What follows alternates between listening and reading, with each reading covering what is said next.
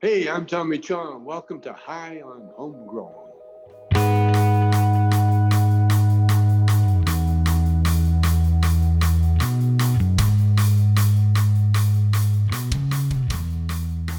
Yes, yes, everybody, and welcome to High on Homegrown, the cannabis podcast from Percy'sGrowroom.com.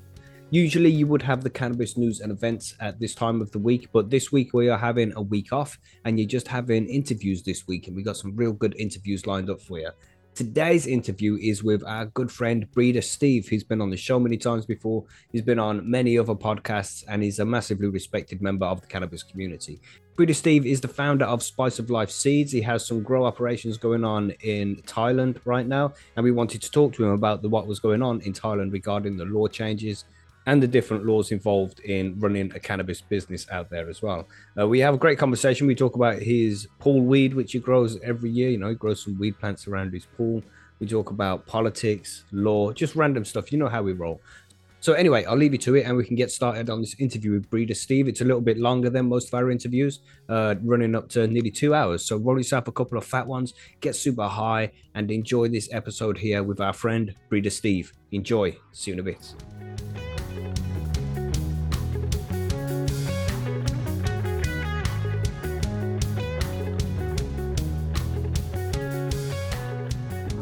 There we go. There we go. There we go. There we go. How's it going, Steve? Good, guys. I'm really sorry you're late. It's not, Oh, no, it's no problem, mate. Don't mention it. Don't mention it. I, uh, I wasn't even busy. I was doing the competitive blood sport known as Duolingo. Yeah, what, what is this I was Duolingo? just puttering one. It's just to help you practice languages. Right. So that, uh, anyway, I was trying to brush up on my Italian. Cool. I used, used to use it long ago, and I lived in Switzerland. Right, that was uh, that business ran in Italian. But my uh, partner's in Thailand is a friend from those days, and his Thai wife, and she speaks Italian a lot better than English, and my Thai is still very rudimentary. So I thought, you know, I gotta level up in my Italian because it's been 20 years. It gets a little weak, you know. Yes, sir. I've got to try this Duolingo thing. I've heard lots of people speaking about it recently. Yeah, it gets to you know they sort of gamify it too, so they put you in different leagues, and so you're trying to you know you get gems if you get high scores or whatever, you know. So they they kind of motivate you if you have any degree of competitiveness, you it'll suck you in, you know. Sweet. You know, this week's sponsor. Duolingo. Yeah, that's right. Click the link right below. nice. Oh, let's quickly introduce ourselves again, just in case you've forgotten who we are. I mean, I know you've been on the show a couple of times, but just for those listeners who haven't uh, listened to us before. Well, I am Mackie from the UK, host of High on Homegrown, admin at Percy's Grow Room, blah, blah, blah, blah, blah. What are you saying, Monkey? I'm Monkey, co-host of High on Homegrown, admin of Percy's, blah, blah, blah, blah, blah, down in the Southeast US. Yes, the most professional intros ever. I, I, You know what I I'm saying? copied from the master there, you know? and you are Breeder Steve. How, how's things up in Thailand, Steve? Well, they're uh, changing drastically. You know, uh, Hmm. we've had a hemp license there about three years, and then last June, of course, we knew this was coming, and they'd uh, declassified it, the plant, so it was a lot more available to a lot more people to grow, and not just hemp, of course. But then now there was a new election recently, and they're in the process of forming a new government that's definitely going to impose some more restrictions on it. But what they are remains to be seen. But uh, it's pretty clear they're not going to shut it down entirely, but Right. they're going to tighten it up a little bit. So we'll see how that plays out. You know, there's there's a lot of momentum there. So you know, even though there was factions talking about recriminalizing it entirely, it's just the horses have left the barn and they're not getting them back in. There's it's Mhm, way mhm. too uh, out there now to ever go backwards. I think you know it Mhm. would be it would be really difficult for them to to go back on where it is. They might be able to pull back a few degrees, but they couldn't just shut it down the way it is now. It's uh, it's just it's blossomed. It's been beautiful. It's been great to Mhm. see the the changes in a year because I was there like a month before they descheduled it last year, and then I was back this year when it was fully up and going, and everybody had had you know ten months or eight or nine, ten months to get their act together. So there's a million people growing and literally thousands and thousands and thousands of dispensaries everywhere. It's just really, uh, you know, they they kicked it into mainstream real quick. You know, they're super common to see it now all over, and even places using it like massage places. They'll have plants out front, and they say we make our own massage oil from our cannabis leaves, and it's not like you're going to get intoxicated. It's just that they're just kind of in the spirit of it that they all think there's a you know benefit to using this herb in so many ways, which of course there is and is traditionally just an ingredient in their kitchens for thousands of years over there. So mm-hmm. the, mm-hmm. you know, you can get soups that have the leaves in it, and you know they're just doing everything with it. It's just so fun, and I hope they don't uh, make it a real hassle for a lot of people again because the day they descheduled it, they let four thousand people out of prison in Bangkok alone. I think so you don't want to put them all back in. You know, that's mm. just stupid, right? So yeah, for sure. think so. Expensive too to put them back in. Well, it's just crazy, you know. It's yeah, uh, you know, and then you have Singapore hanging yeah. people for it mm-hmm. next door, even whether they've seen it or not. Yeah, we, we covered that story in the news because the, the guy only had a phone number, didn't he? He, he didn't even well, he, have any cannabis. Somebody, what he claimed, which was entirely plausible, is that his phone had been stolen and used for it because wow. he, you know, he didn't have the phone when it was happening, allegedly. So I mean, potentially he was just a patsy, and it kind of seems like he totally was just set up, like somebody. Oh, I didn't know it that phone. Yeah, no, somebody used his phone in the process of importing something, and he said that phone was stolen. You know, you know what else are you going to say? I guess, but you know, if it's true, and uh, there was some reason to believe it, like he'd bought a new phone at that time or something because he'd had it stolen. And he said, "Listen, I didn't even have that phone at that date." Anyways, what a nightmare! Just makes me so angry. Yeah, it's unreal, man. It just yeah. to be to be executed over potentially possessing cannabis is absolutely ridiculous, man. Yeah, we've recorded, we've reported yes, on it a couple of times. It's, it's just how how does it ever seem justified, man? Well, at least Thailand's sort of leading the way for Southeast Asia, at least, or Asia in general, mm-hmm. really. Um, I don't know when we'll see something in Korea and Japan, but they're both introducing, you know, starting with their CBD and then graduating to medical and, you know, stepping through the process. But uh, Thailand really whipped it into shape pretty quick. Like it was far, it wasn't perfect, but it was, uh, you know more open than I've seen it anywhere since Switzerland was right, uh, cool, a beacon cool. of hope a long time ago. so do you think your countries around it as well, around Thailand, are going to start legalizing? You know, like, well, like Laos and Myanmar, them kind of countries. I don't know whether Myanmar's a disaster. You know, Laos is a he's not really got too. it together you either. but it's it's not as bad as Myanmar. You know, that's I was right on the border of Myanmar in uh, Ranong recently, and I think they've got more refugees there than citizens. You know, like it's uh, people have to get out of there because it's just horrible what the military's done for that country. You know, it's damn absolute shame. Mm-hmm. It is, man. So where about in Thailand is your farm then? What what how big is your farm? You have Steve Reisner working there as well, right? Is that correct? Uh, not anymore, actually. Yeah, he was there for a while, but uh, he's right. moved on. Um, it's really in the center of Thailand, but it's considered um, in northern Thailand, but really at the border of that. It's still the flatlands. It's not in the mountains. So it's hmm. about a four-hour straight shot north of Bangkok if you're driving. So it's still just a hot plains, very, very tropical plains, you know. Nice.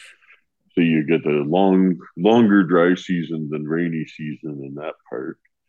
But when the rain comes, it's all rice paddies all around there. So right.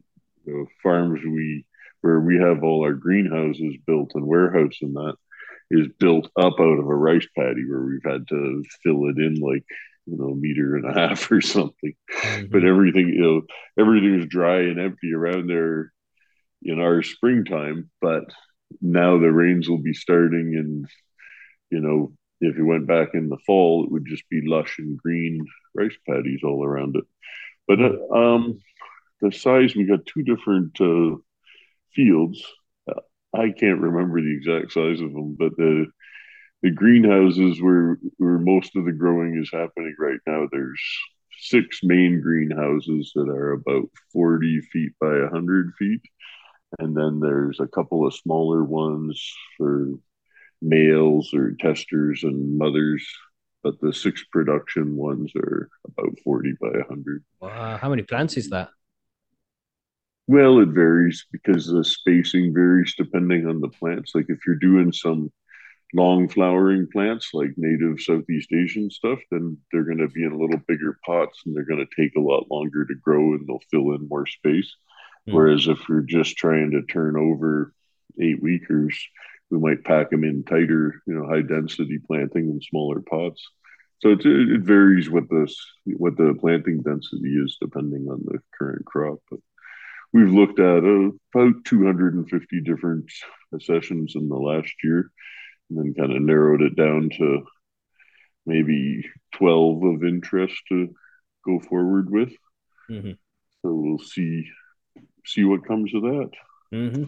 It still hasn't been very long, has it? It's been less than a year. No, just over. No, yeah, it's only yeah, because by the time the greenhouses, well, we had like two of the propagation greenhouses we had up under the hemp license, and we'd started doing the fencing and mm. the cameras and getting everything built under the old regs, and then uh, we just have been expanding, building new greenhouses since uh, since last fall, basically. So it's been about six months of uh, growing now.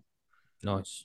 Roughly. What what happens with the cannabis when it's done? Are you allowed to export it to other countries, or does it have to no? It's not export grade. You know, to right. export, you have to do you know GMP or EU GMP and this is just the first sample crop. So part of the EU GMP even is that it's repeatable genetics that you're growing from the same clone. They don't even want you growing from seed for it to be wow. EU GMP. Wow. So if you're starting a breeding project and you're going to plant 20,000 seeds, you're definitely not getting EU GMP on your selection crop.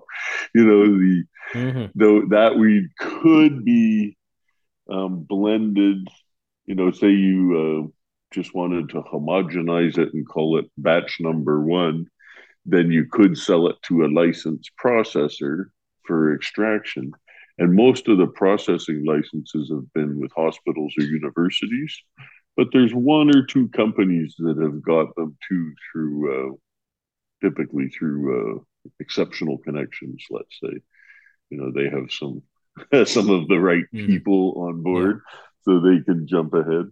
Yep. Um, the processing licenses have been very controlled and and then it's a pharmaceutical product you know it has to be by prescription and stuff so to the best of my understanding the regs are in Thai of course so when i get an interpretation of them i'm you know even if i'm 99% sure i'm never 100% sure mm-hmm. that they're translating well but essentially, you know, it's you know my partner's project on that end, and then as we take seed out, then it becomes half mine on the other end. So hmm. officially, you know, as a foreigner, you're a detriment to a Thai company. Like even if, right. if it's hundred percent Thai owned, which it is, then you pay seven percent sales tax. Forget if they call it EVA or VAT. I think it's VAT. Anyways, it's seven percent for local regular sales tax for a cannabis company, not a special excise or anything stupid like that. It's just regular sales tax. But if you're a foreign owned cannabis company, or if there's even a foreigner in it, then it's 30% wow. that. Yeah. So you don't wow. want to, you can't own the company. There's a foreigner. You'd be stupid. The, um, are you, are you so considered the, a foreigner over there then, Steve? oh yeah, absolutely, yeah, absolutely. Mm-hmm. Um, you know, you have to be very careful. Business is tricky in anywhere, but in Thailand mm. especially so. And it's very much, you know, jobs are reserved for Thais, and growing is one of the jobs. Cannabis cultivation is totally 100% reserved for Thais. So the way you could, you know, we'd actually gotten a foreigner.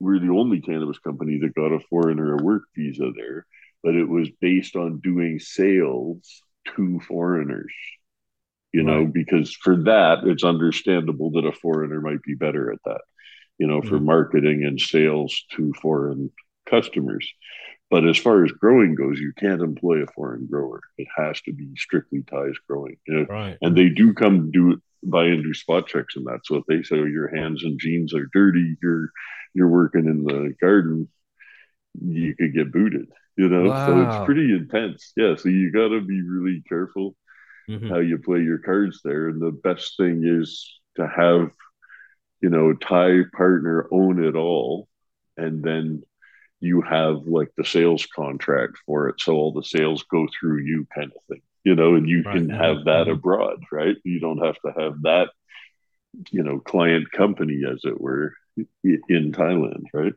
mm-hmm. so you've just got to structure it you know, in a way that everybody's happy. a lot of bureaucracy then. Damn. Oh man.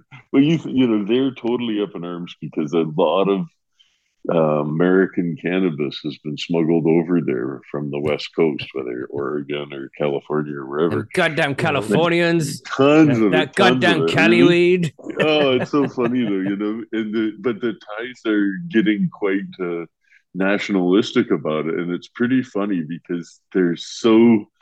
Oh my god! You can't believe they're selling American weed in Thailand. They're screwing our farmers and blah blah blah. And I'm thinking, mm. how many tons of Thai weed went to America? you know, you hear the bloody Californian growers bitching about it. Mm-hmm. I did. You know? Even in the UK, we ha- we now used to have Thai weed here. Yeah, now the shoes like, on the other foot, and they're just like, "No, yeah. we don't want the imports." Like, well, you like exporting, you should get used to it. It should be a two-way street, you know. I've got mm-hmm. nothing against weed grown anywhere as long as it's good, you know. So yeah, the, yeah.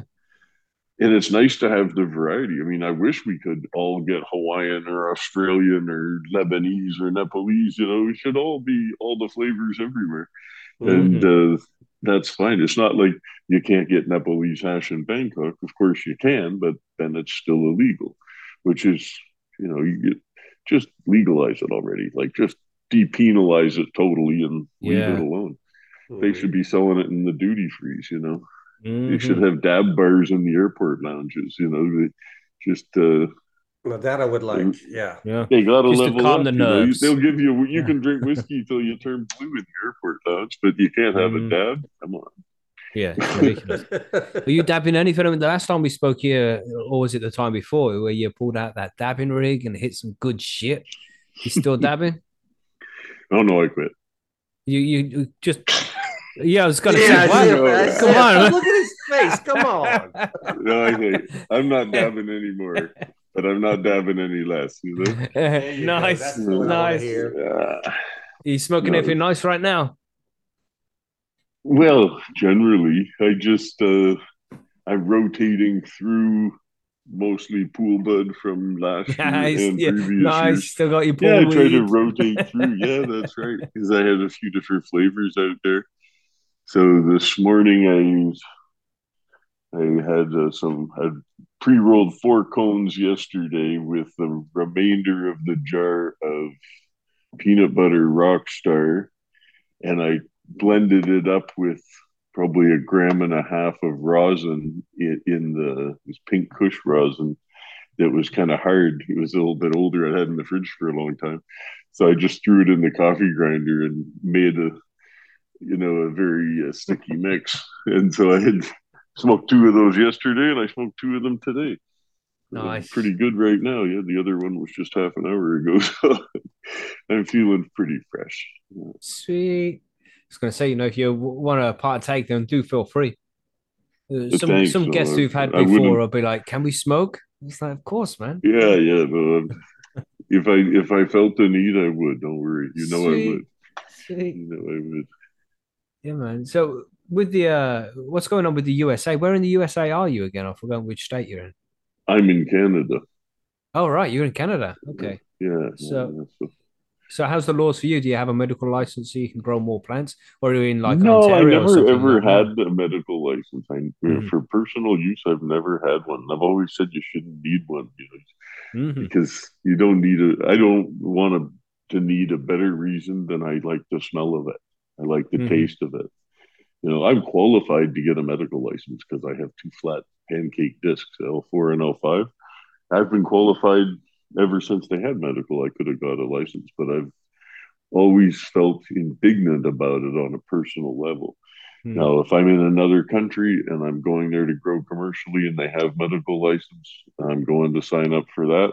That's one thing. I'm capitulating to do commercially. But on a personal level, I'm just like, you know, I'm not going to start paying for permission to grow a dozen plants in my yard, you know? Yeah. Mhm, It's just mhm. stupid It it is. just irritates me to no end. So if I, you know, if I'd had a record and, you know, I under, I don't blame people that are like, hey, you know, I've already been charged for growing twice. If they get me a third time, like by all means, get the bloody license Yeah. and Yeah. sleep well, you know. But for me, I've, I have no record, so I have, uh, you know, nothing but indignation when it comes to my personal garden. you know, that's, you know, right, righteous indignation is that either, you know, I can do this, and I, you know, challenge anybody to stop me. You know, always have. So Mhm. you know, I was on CNN in the 90s saying the same thing with 1,500 plants in my backyard in Vancouver. and uh, yeah, I've, I, I have no shame in cultivating, and I'll go to the wall with whoever wants to take it. But I, Mhm. you know, certainly rather we were all just left alone. But at some point, you know, you've got to say enough's enough. I'm not putting up with this shit. Yeah, yeah. you know. That's right. I'm mad as hell, and I'm not going to take it anymore. oh well, you know, some days, you know, especially I feel like I was an ornery young man and I am an ornery old man. Hmm. I gotta, it's the only thing I do against the law anyway. Like I mean, Yeah. what what else is there? You know, I'm not a I'm not a hardened criminal as it were. I just refuse to apologize for having herbs in my garden. So That's it's, right. You know, but It's it's a Yeah. ridiculous law, you know. I'd always like to put it like they the only reason why it's still illegal is because they said so. There isn't any good reason to have cannabis No. be illegal. And then they go, well, we have to study what would happen. It's like, well, Show me the study when you made it illegal. Mhm, study shit, mhm. you know? Yeah. And it's like, what, what do you want to know? Because I can find you the results for a study that's already being done, but you're just ignoring it. Yeah, they don't there's- care about it. Yeah, that's it, man. They're, just full of shit. It's ridiculous. They just Yeah. want a reason to break your balls, you know? hmm hmm It's pretty cool that you, you haven't had any convictions or anything, but when it comes to cannabis, especially that's, you don't uh, have to be in a so well known as you are. Well, I think, you know, I was pretty careful about, with the exception of CNN or the Yeah, yeah. thing, Pretty careful going on CNN with with fifteen the hundred plants. Yeah. magazines and stuff. I wasn't letting them put pictures of me and stuff. Like, Mhm, I was I was asked often to say, "Oh, can we put your picture?" It's like I'd rather not have my picture, you know. So I usually was trying to at least keep my face out of the, the pot mags, at least, if I, Mhm. even if it was on CNN the one time. But the uh, um, overall, I just felt like um, you know a lot of our laws are based on guilty mind or guilty action. So that's the criminal laws under the common law. If you don't have mens rea, is a guilty mind. Mhm. So if you accidentally murder someone, you didn't have a guilty mind. So is manslaughter, right? But if you planned on it and you had a guilty mind and it's murder one. Mhm. So if you don't have any guilt and you're doing it openly, then they can never prove that you did it criminally because a criminal would hide what they're doing. Whereas, you know, somebody doing civil disobedience has no shame in it Mhm. and they're they're putting it right in your face and saying there's nothing wrong with what I'm doing. You know, so I've Mhm. always felt that I could stand on the mens rea, which is really reaching to the very origins of the criminal law, you know? Mhm. Back you in say, Magna hey, Carta, way but if, I, if you can prove that I have a guilty mind about these plants, then I'm a criminal. But if I don't have a guilty mind, I'm not a criminal. Mm, You mm. know? Yeah, it's something that I always hope to play off. You know, if I ever get caught growing, I'll be like, but my missus is a legal cannabis user in the UK. What do you mean I can't grow? It's like because and because you can't. And it's like, but those those guys are over in Canada and California can all grow their own cannabis, but we're not allowed to. I didn't know it was illegal. I thought it was legal now. You know? Hmm. Yeah. However you want, man. You know, Yeah, the- you know, I wonder if I'd still get away yeah, it. it's you just got to keep pushing. And you know what it is? The civil disobedience is what moves the needle eventually, is when they just have to throw their hands up and say, they're not taking us seriously anymore. Mm. We just have to go with the flow. You know, the people lead and the leaders will follow. Mhm. They're not to, they're not going to give up the ghost until, you know, everybody's seen behind the curtain and they're laughing at the little man there going, we don't care anymore. We don't take you seriously. They cannot put, if everybody's doing it, is once you get that critical mass of people doing it, Mm. they can never say, okay, well, we're going to lock up one in a hundred people. You know, that's, they just can't do it, you know? Mm. So the, the more ubiquitous it becomes, the less of a stranglehold they have over you. Yeah, man, it's uh, it's one of those things. I've always thought maybe we could get a movement up and running where we just start saying cannabis is legal from 420, and we just start letting everybody know. Like we go into all the police stations, be like, from 420, cannabis is legal because we said so. If anybody objects, it, then we'll yeah. take it to court. You know, Yeah. play that game. hmm you can you can attack it a dozen different ways and Yeah, really have to you know because they're never going to do it without the pressure they've got they got to be on the ropes you know Yeah.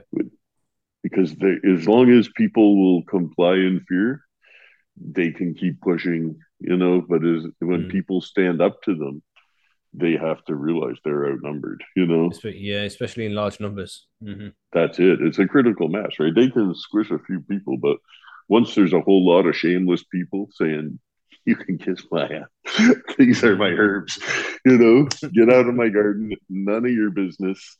Yeah. Period. You know, just out of it. I hope these guys in the UK do something soon enough, man. Yeah. Yeah, it's been too long. It's really been Mhm. too long. What are your predictions? Do you think? Uh, I don't know how well plugged in you are to the le- legislation around the world, but do you have any predictions for what's going to happen in the US? Do you think it's going to be legalized at any time? I Like don't think so. I, unfortunately, not because I really, you know, I hope it is, and I'm happy to see them make any movement in that direction. Mm. But their U.S. political quagmire is such that I don't see a lot of progressive things happening there. You know, Mhm. You and I unfortunately, you know, it's sad but true. It's just the way it is. It's a a Mhm. very unfortunate system that has begot the duopoly they have and they're you know you're you got a red team and a blue team and they've just passed the ball back and forth for decades on it you know Mhm. none of them's done anything positive for it really Mhm. Right. in our And un- lifetimes right Unfortunately, it seems to be like a political hot potato right now. There's no one in, in the government that actually wants to try and push this thing forward. So I'm with you on that Yeah. one.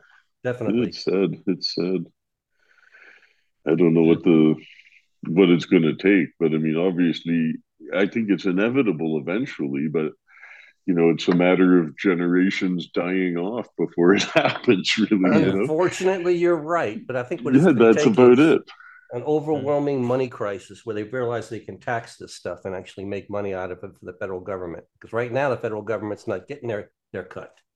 Mm. they get they get more than enough I Yeah, they do. you know they get more than enough anyway and what are they Yeah. going to spend it on bombing some foreign country you Yeah. know It- Mhm. Yeah, dropping bombs on some kids level you got to say man. what Yes. good is supporting them anyway you know Mhm. Yeah. Mhm. I- I think that's But- one thing that the United States would have, though. If it did go legal, the federal government would tax would drop something like a two percent, three percent, five percent tax right on top of everything else. And just to pick up, you know, they're gonna have to do something. They got to have their piece of the pie. Mhm. Oh yeah, they, they always do. Yeah, it's fucked up shit, man. For sure. They always No, got to take their cut. Yeah. I think for positive countries, I have I don't I haven't uh, read the regs, but I've heard that Argentina's made some really good strides, and I have a few friends that have gone down there to work recently over the last year or so, and they absolutely love it. They say, you know, even of some of them have places in a few areas, you know, other countries, but they say Argentina is the one to watch. They say that's uh, moving forward Nice. rapidly right now. So You gonna make any moves to I get don't know down what the details are. You know, it's just a long commute. So I, right. I think, Thailand uh, I'd love though. to go Uh, for a visit. Thailand's a huge commute too, but I'm already, you know what I mean? Like, how many more of those do I want to Yeah, take yeah. on, right? Mhm. Mhm. In Thailand, it's 15 hour time difference in the winter, and then with daylight savings, it's 14 hour time difference. So I'm pretty much about as far away from there as I can be Yeah, because you know the sun sets here, let's say, and uh, rises over there. So I mean, they're they've had their whole day before we're getting started. So it's a it's a challenge to work on those opposite hours, Mhm. and it's always you know with the jet lag, you know they figure it's an hour a day basically for recovery. So I mean, with that difference, it's two weeks when you get there, you're all fuzzy, and then two weeks when you get home. So it's a pretty big commitment. If you go yeah, twice for a month, it screws you up for two weeks on each end too. So you're it it really is a lot of time that it uh, gets into. So just to be there for a couple of weeks. So, anyways, I don't. I like doing it because it was a part of the world I hadn't spent much time. So I like the idea of going over, having two weeks around the farm, and then have another two weeks to explore somewhere else. You know, some Yeah, see yeah. somewhere new. So I've uh, I've been enjoying that aspect of it, where I have a little holiday on the heads and tails of it. You know, so that's a good excuse for me anyway. I think uh, another interesting place where I am going to go have a look, which is a bit closer and has some direct flights from Canada, is Costa Rica. So they've they've had hemp licenses for quite a few years, but they're kind of garbage CBD only thing that wasn't working out for anybody. And then about two weeks ago, I think they approved their first medical license for a foreign company. I forget if it was Canadian or American. And then um, they'll have more applications in the works. But the new ish president there is already said that they're designing adult use regs. So, I mean, it's such a beautiful country with so much diversity and natural wonder that I think it's a beautiful place to go. And even just as a tourist, I want to spend my money where they're kind to cannabis people. Mhm. I don't want to, you know, I don't want to go and support Malaysia or somewhere where they're stringing people up for it still, you know. Mhm. Yeah, You know, I don't sure. want to contribute to their economy. I don't want to go to countries Mhm. that aren't nice about cannabis. I want to That's right. support the countries that are nice about it and Mhm. spend my tourist dollars or retirement dollars or opening up businesses, you know. I totally will support economies, you know, and that's the only way you ever achieve anything in this world is voting with your wallet, you know, because Mhm. the politics is a sham, but where where your money's spent is where you're granting the power, you know? Yeah. So if you want to support people, you know, areas Mhm. that are doing the right thing and allowing personal cultivation and allowing people to, you know, have access or to get into production or whatnot.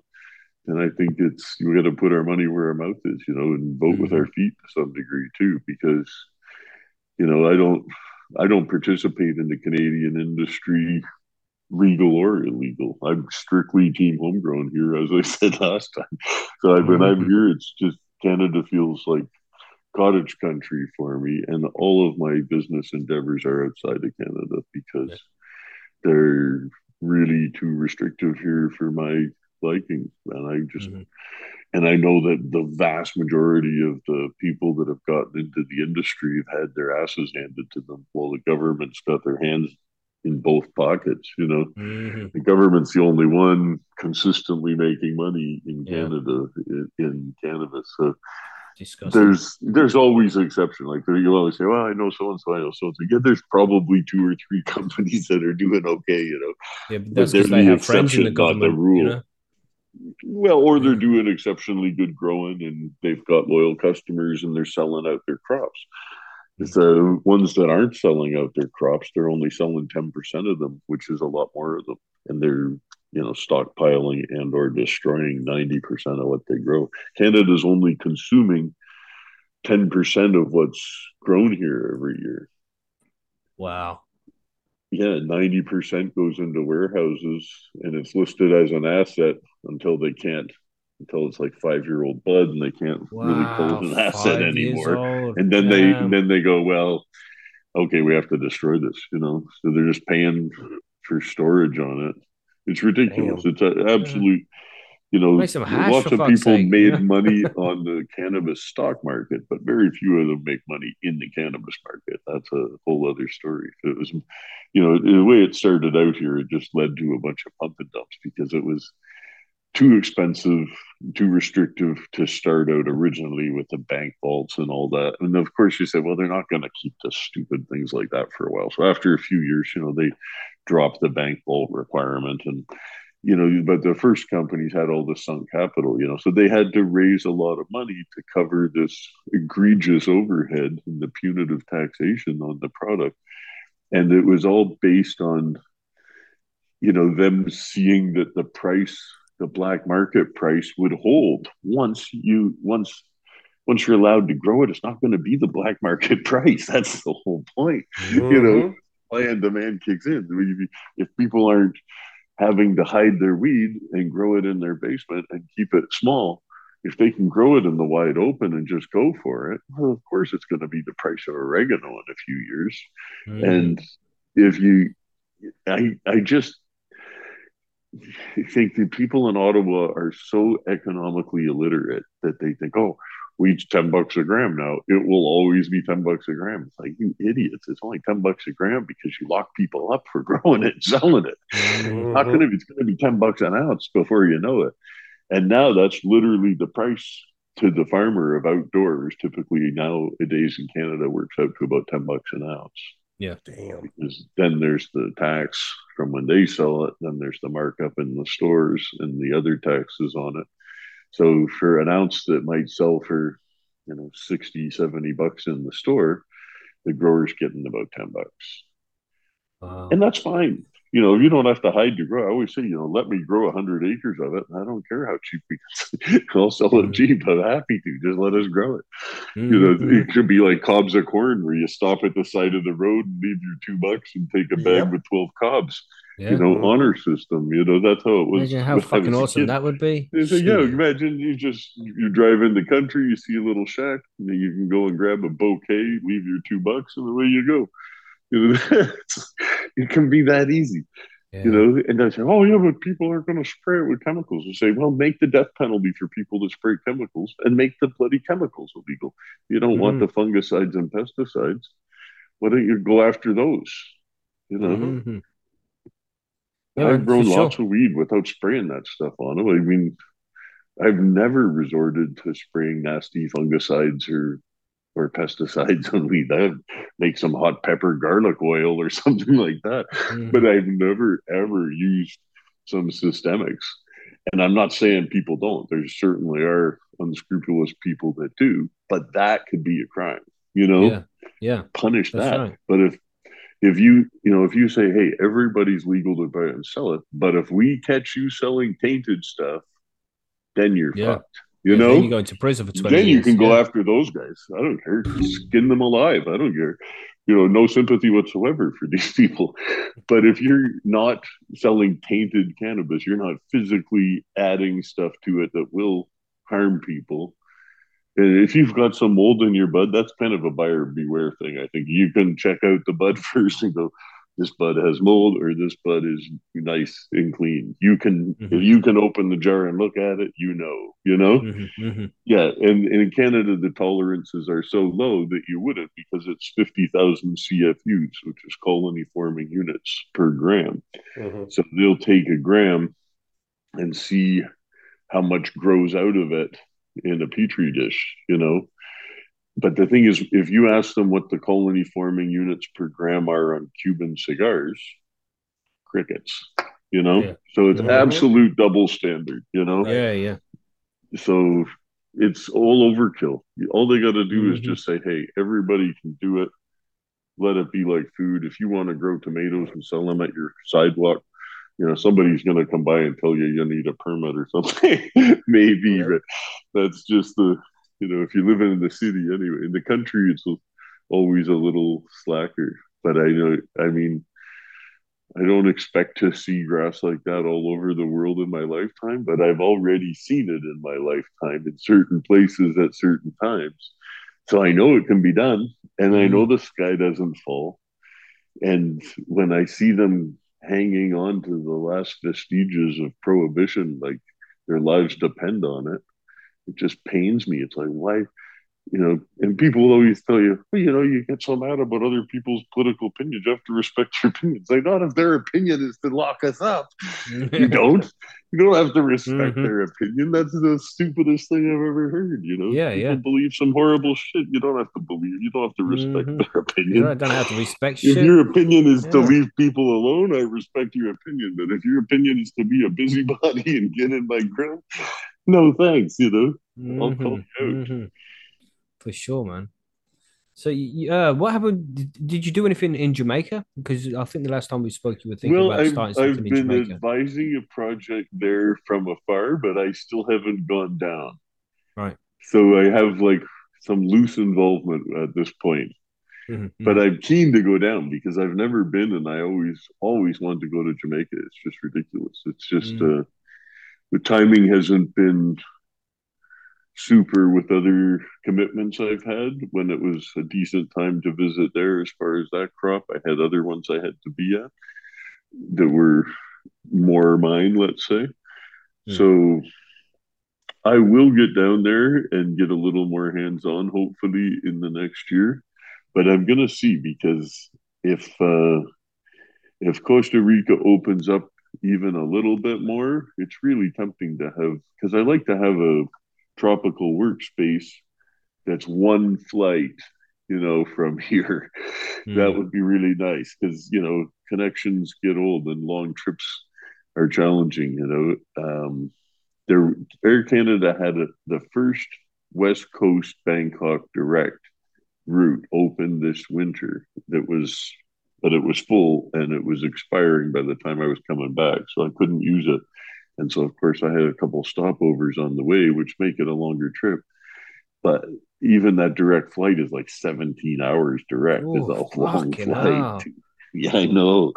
So it's that's huge. Whereas you can fly from say Calgary to Liberia in you know five or six hours, and it's maybe a, a one hour connection for me to Calgary. You know, so that's pretty Mhm, tempting. Or I can go Costa Rica.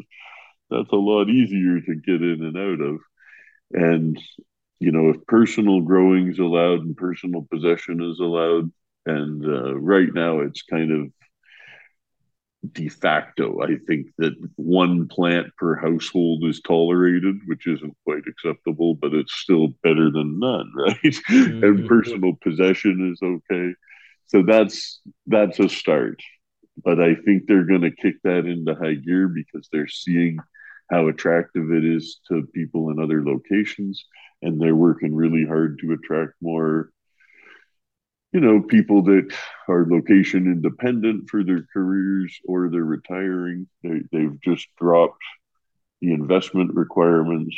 It, it a few years ago was two hundred and fifty thousand US if you wanted to buy property and get residency permit. Then they dropped it to two hundred, and now they've dropped it to one fifty. So Mm. they really are encouraging people to move down there um, and get the residency. And the nice thing about residency there as well is they are a territorial taxation nation. So they only tax what you earn within Costa Rica.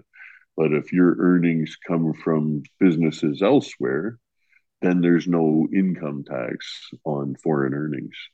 So that's very appealing if you know you're doing a lot of international work Hmm. that you aren't getting gouged on it. You know, Mhm, mhm.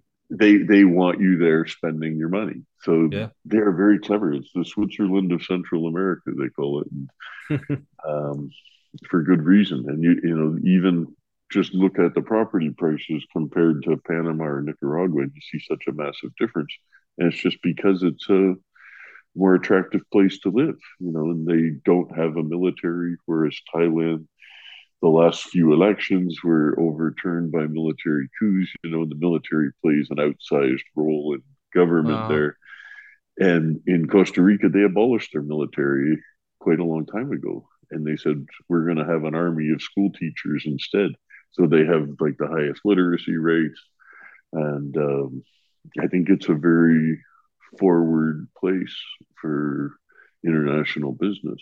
And that's mm. there is a lot of international business there now and more moving, I think. So it's a pretty clever clever uh, society that way and they've they were the first ones to put or to grant rights to like rivers and stuff as legal entities, you know. So they really are strong on nature, and to me, that's great because nature is all that's sacred, you know. All the mm-hmm.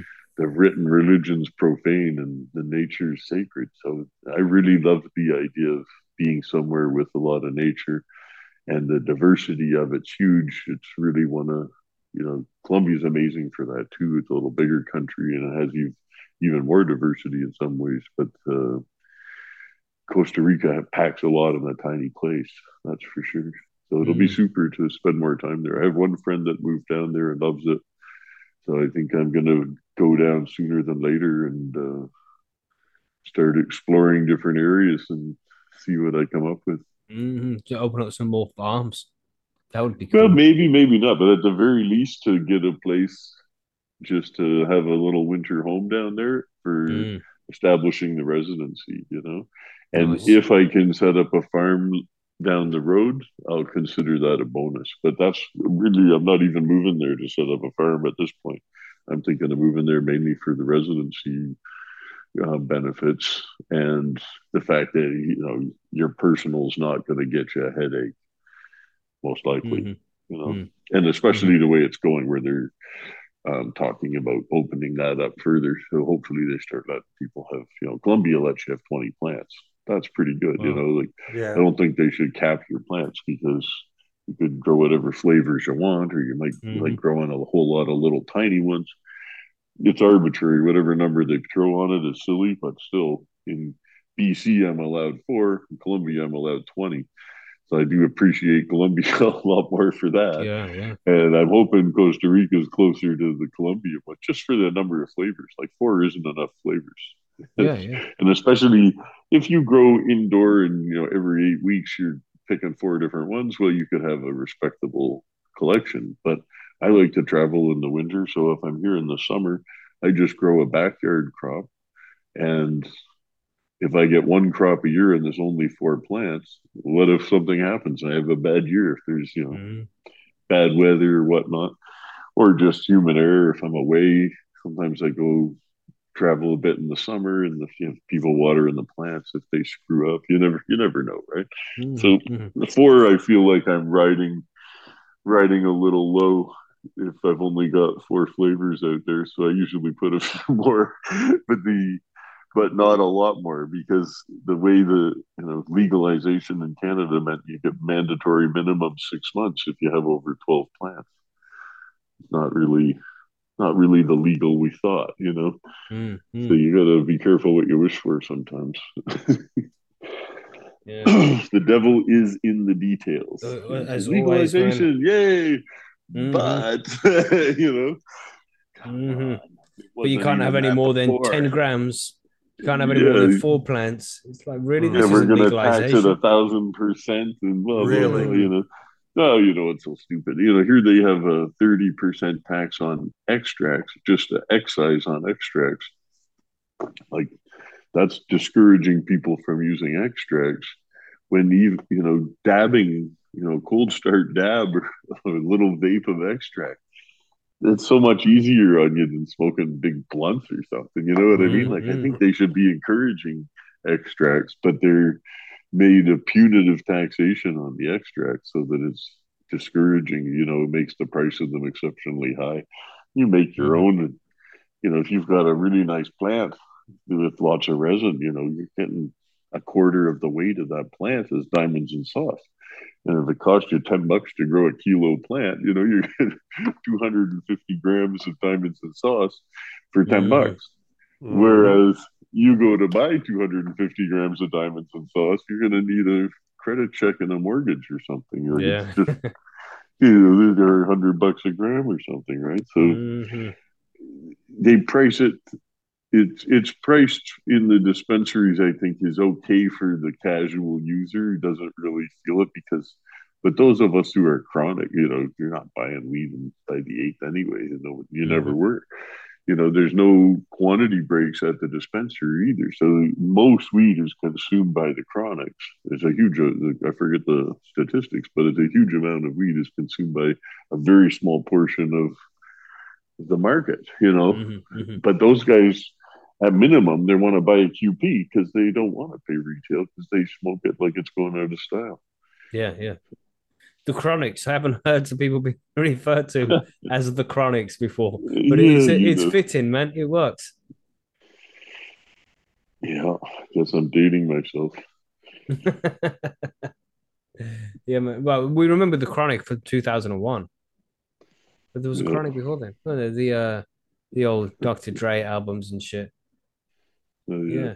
So what I mean, you work hard, Steve. You do a lot. You you always got something well, you, going on. It's only for might sound like it, but honestly, I don't yeah. on a day to day basis. when the, I mean, I'm hardly working lately. It's, mm.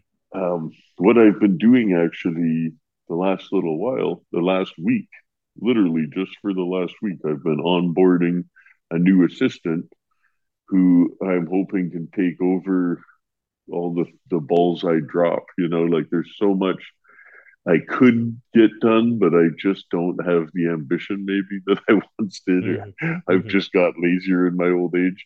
But I found somebody really good to uh, help me stay on track. So they I I can delegate lots of tasks to them, but then the things that I need to do myself, it, they'll push me to do them because and just because I know they're waiting on me to have it done so they can finish whatever they're doing. So mm. when I was totally down to sort of working solo from home, I would put off certain things. So uh, you know, the last week has been awesome in that I've had uh, somebody who sort of forced me to get up, and I have to you know meet with them online and you know make sure they're organized with what I want them to do for the day. Mm-hmm and then see what they got done the next day and follow up. So I am doing a few hours most mornings now with this new right. person.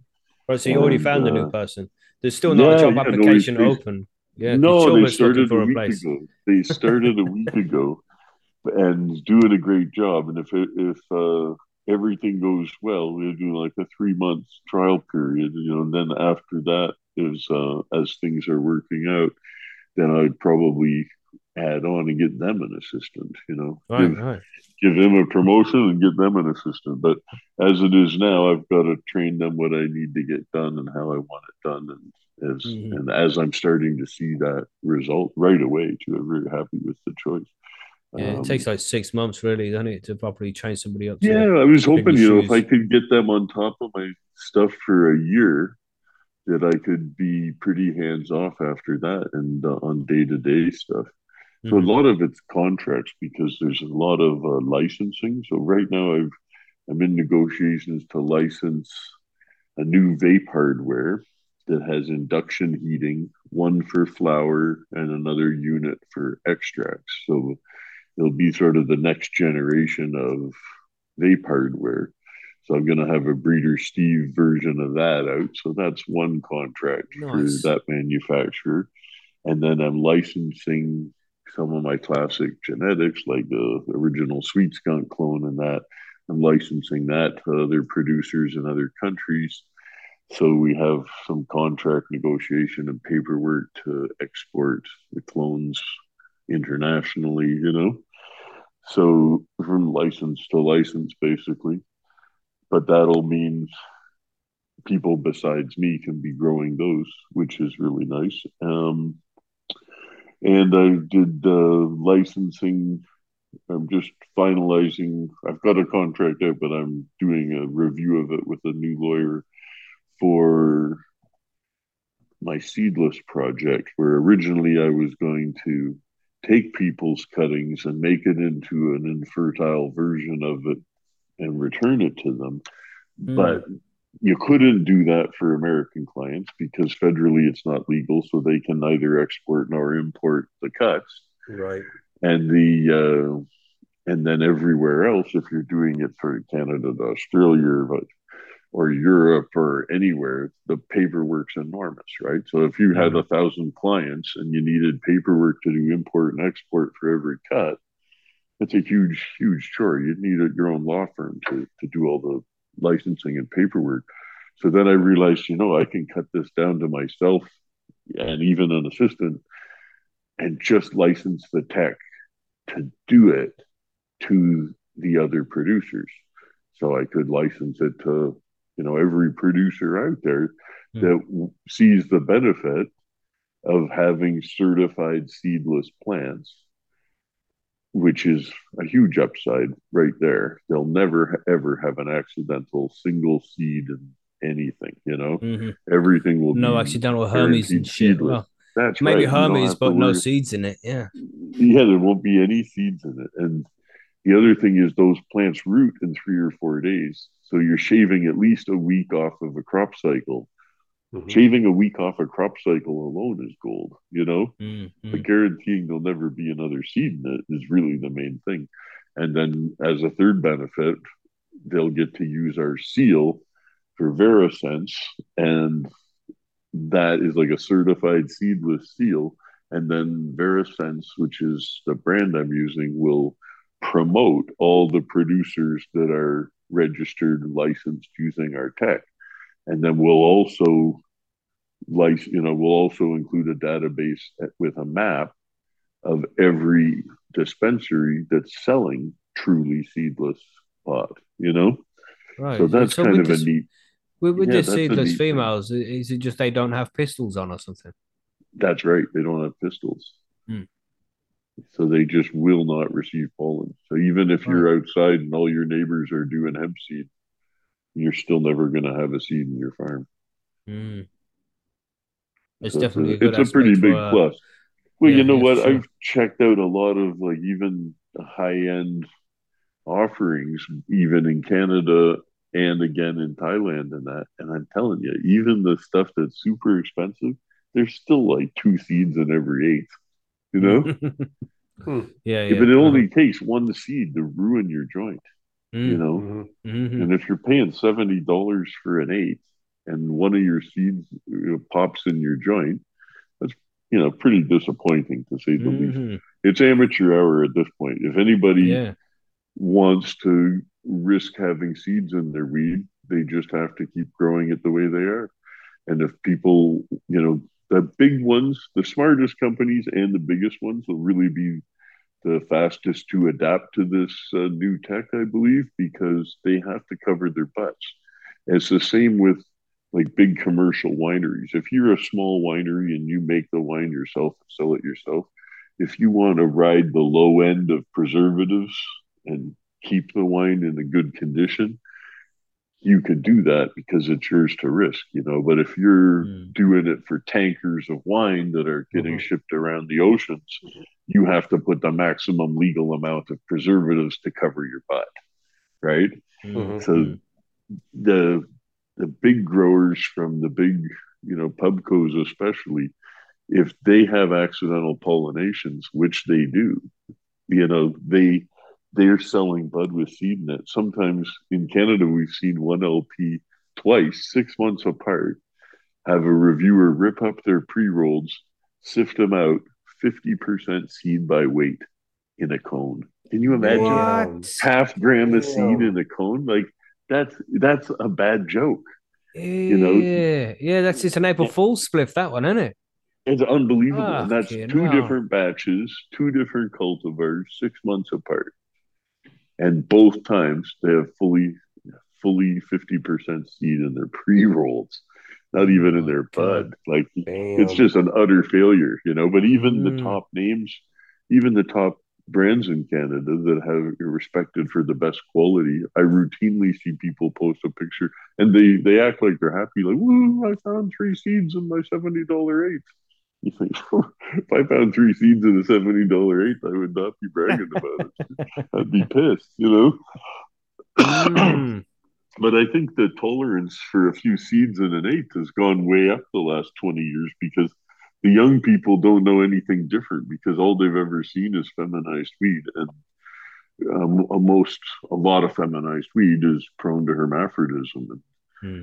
and that's um you know I, I never sold feminized seed but I dabbled with them starting in the mid 90s and that was why I didn't want to use them because I didn't want to risk the hermaphrodites. But the people that were doing it most successfully they had adopted a policy of trying to stress the plants to turn and then only using the ones that you couldn't stress to turn Mhm. you know if it stays female through you know a couple weeks of abuse where you're changing the light on and off for a couple days at a time and temperature up and down or drought stress or whatever anything that would normally lead them to herm the ones that herm don't use those to make femmes or you're just Mhm. going to have more herms but the one Yeah. that refuses to herm that's the one you can use to make good femmes with Yeah, it just doesn't seem as if people are doing. Yeah, it's like uh, a lot of breeders don't do that kind of stuff nowadays. I mean, t- No, 10 to just- 15 years ago, it was that's what it's all did. about the new new right so they Mhm. they got to just buy the latest seeds that came out for 500 bucks a pack and cross them with the next latest seeds that came out for 500 bucks a pack Mm. and then they can pollinate that as fast as they humanly can they're just trying to mash you know make a popular mashup quick Mhm. Mhm. Right. Yeah, it's a big problem with cannabis seeds nowadays, man. It's just like they're chasing the hype right nobody's Yeah, putting in the work they're just Mm. chasing the hype i've thought this a hundred times but you know the old saying about a million monkeys with typewriters could come up with shakespeare you know Well, we Right. say that's that's been us you know it's been small growers the world over that have not only conserved what cannabis is left today but has you know brought it up to what it is today it hasn't been the concerted efforts of monsanto achieving that it's been you know a whole lot of uh, whole lot of small people with passion that have worked on conservation and preservation and adaptation Mhm. having fun with it Mhm. Yeah, man, for sure. And I think it will carry on that way as well. It's like cannabis has always belonged to the people. You know, they can have whatever Yeah. laws out there, whatever restrictions they like, but at the end of the day, it's always going to belong to the people, man. We do what we want. with. Well, I'm, I'm happy to see what you know the resources of big companies can do in the genetics world too. But if it was left entirely to them, I would be up in arms, you know. But I'm happy to let everybody play with it, big or small. Let's see what you can do, you know. Mhm. Mhm. If if they said only Monsanto can make cannabis seeds, well, that wouldn't be acceptable for us. But hey, No, we can all all. do it, then who cares? Let's see what they come up with, you know. Yeah, yeah. But that's a, a big concern. Well, one day there's just going to be big companies making seeds, and that's the only way we can source it. Do you think that will happen Well, one day? with four plants there? in Canada, hobby breeding's out. So you Right. can only breed in Canada if you have a license, Right, indeed. yeah. which is kind of a drag if you're a hobbyist. Mhm. Like I started out making seeds for myself as a hobby, and I would always do that. You know, I Mhm. love Right. I love it as a hobby. So it irritates me to no end that they give us these arbitrary plant numbers. Yeah. So, Because there shouldn't be any we're- plant limits. It's just dumb. I I kill like if I start ten thousand seeds, I cull them three quarters of them at each transplanting. You know, so Mhm. it's not that I'm growing ten thousand plants to finish. If I start ten thousand seeds, I might finish a hundred little plants just so I can see which is my favorite amongst them. But I have no more weed than if I grew four big ones. You know, I just have more variation within Mhm, it. You know, mhm. That, that's it. This is why I think there shouldn't be any limits. You know, if people want to breed cannabis or search for the perfect pheno, you might want to pop a hundred seeds, man, and there shouldn't be a problem with people doing that. It's That's the floor right. space that's the biggest no, it's thing. it's just You know? it's that they even think that it's their business. That's the Mhm. part that gets me. It's like it's just none of your business what I'm Yeah. doing in my herb garden. You know, Mhm. if Right, you it shouldn't think if you think you need to have your nose in my herb garden, you've got way too much influence in my life. You know, you know, I'm not, you know, paying for that abuse. I will take my custom elsewhere where they allow me a measure of freedom, you know. But mm. here it's a very strained measure. And still, Canada is infinitely better than 99% of the countries right now when it comes mm-hmm. to cannabis. So, you know, I know we, we're pretty lucky to have it the way we do, but that's only comparing it to absolute, you know, garbage. Mm-hmm. Like the UK, mm-hmm. for example, you know, mm-hmm. absolute garbage system over there. Well, no, no non-taken. Kind of like, no. yeah, no, like 20 years ago or whatever, right? 20 years ago, it was, you know, Canada had a little tighter system too, or even more than that. Like when they had just mm-hmm. one grower in Canada was that Prairie Plant Systems. Well, they were growing in a mine in Flin Flon and it was garbage seed and they just milled it all. So they would send people just milled whole plant, like stem, leaf, flower, seeds, everything chopped up. Here's your medical cannabis, you know? It's so silly. You know, when I think of medicine, I don't think of flowers. Like I can appreciate that they're, you know, the whole herbs, you know, whether it's echinacea or cannabis or God knows what, even mushrooms and stuff like the the organism itself, okay, it has medicinal value. But when you start talking medicine or pharmaceutical grade and stuff like that, then it's, you know, you're picturing something that's, you know, consistency counts and is titratable. Whereas in the one plant, the flower from the top to the bottom is going to change in consistency as far as active ingredients. You know, mm-hmm. Western mm-hmm. medicine's kind of predisposed to molecule by molecule, and you know, if you're just looking at one cannabinoid and just doing studying the effects of that, that has value. But of course, people recognize too that the whole plant has a more synergistic effect, and there's something to be said for that but again, if you homogenize that plant into hash, for example, then you'd have a homogenized thing, or you make an extract out of that plant. Well, that homogenizes it too from the top to bottom. It's going to average out. Mm. But I don't see raw flower in terms of pharmaceutical. It just yeah. doesn't ring a bell for me. And I don't care. I think if you want to get raw flower, by all means.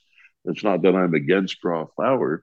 It's just that I'm thinking when you say we need pharmaceutical grade flower, I'm like, okay, name one other pharmaceutical grade flower. You know, that's not what pharmaceutical is. You know, mm-hmm, mm-hmm. It, you don't go to the pharmacy and get poppy tops to grind up and make tea out of you go mm. and get a pill or drops or something standardized. Oh, you know, and shit. Yeah, yeah, that's right. So yeah, the, the dentist doesn't say here chew up some leaf. Here's a little lime to go with it. You know, they have some extracted hydrochloride. They shoot that in your cheek, or novocaine more likely these days. Mm-hmm. But I can remember even in Guatemala, like late '80s, when I was backpacking around there, and you could buy pharmaceutical grade cocaine hydrochloride from the pharmacy after its one month expiry date. Sweet.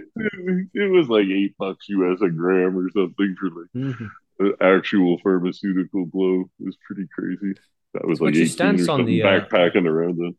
What's your stance on other drugs like that? Do you think that other drugs should be? I legalized? think drugs are marvelous as long as they're made well. If mm. they're if they really are what they are, that's great. You know, they're yeah, they're a tool. They're just a tool. You know, absolutely. They're not inherently good or bad. They're a tool that could, you know, you can use a house hammer to build a house. You can use a hammer to put a hole in somebody's skull. It's it's totally up to you what you're doing with your hammers. You I know? think Joe Rogan said something similar to that. He says, "Uh, you can use a hammer to build a house, or I can use a hammer to smash myself in the dick." It's so, you know, it's very true, yeah. man.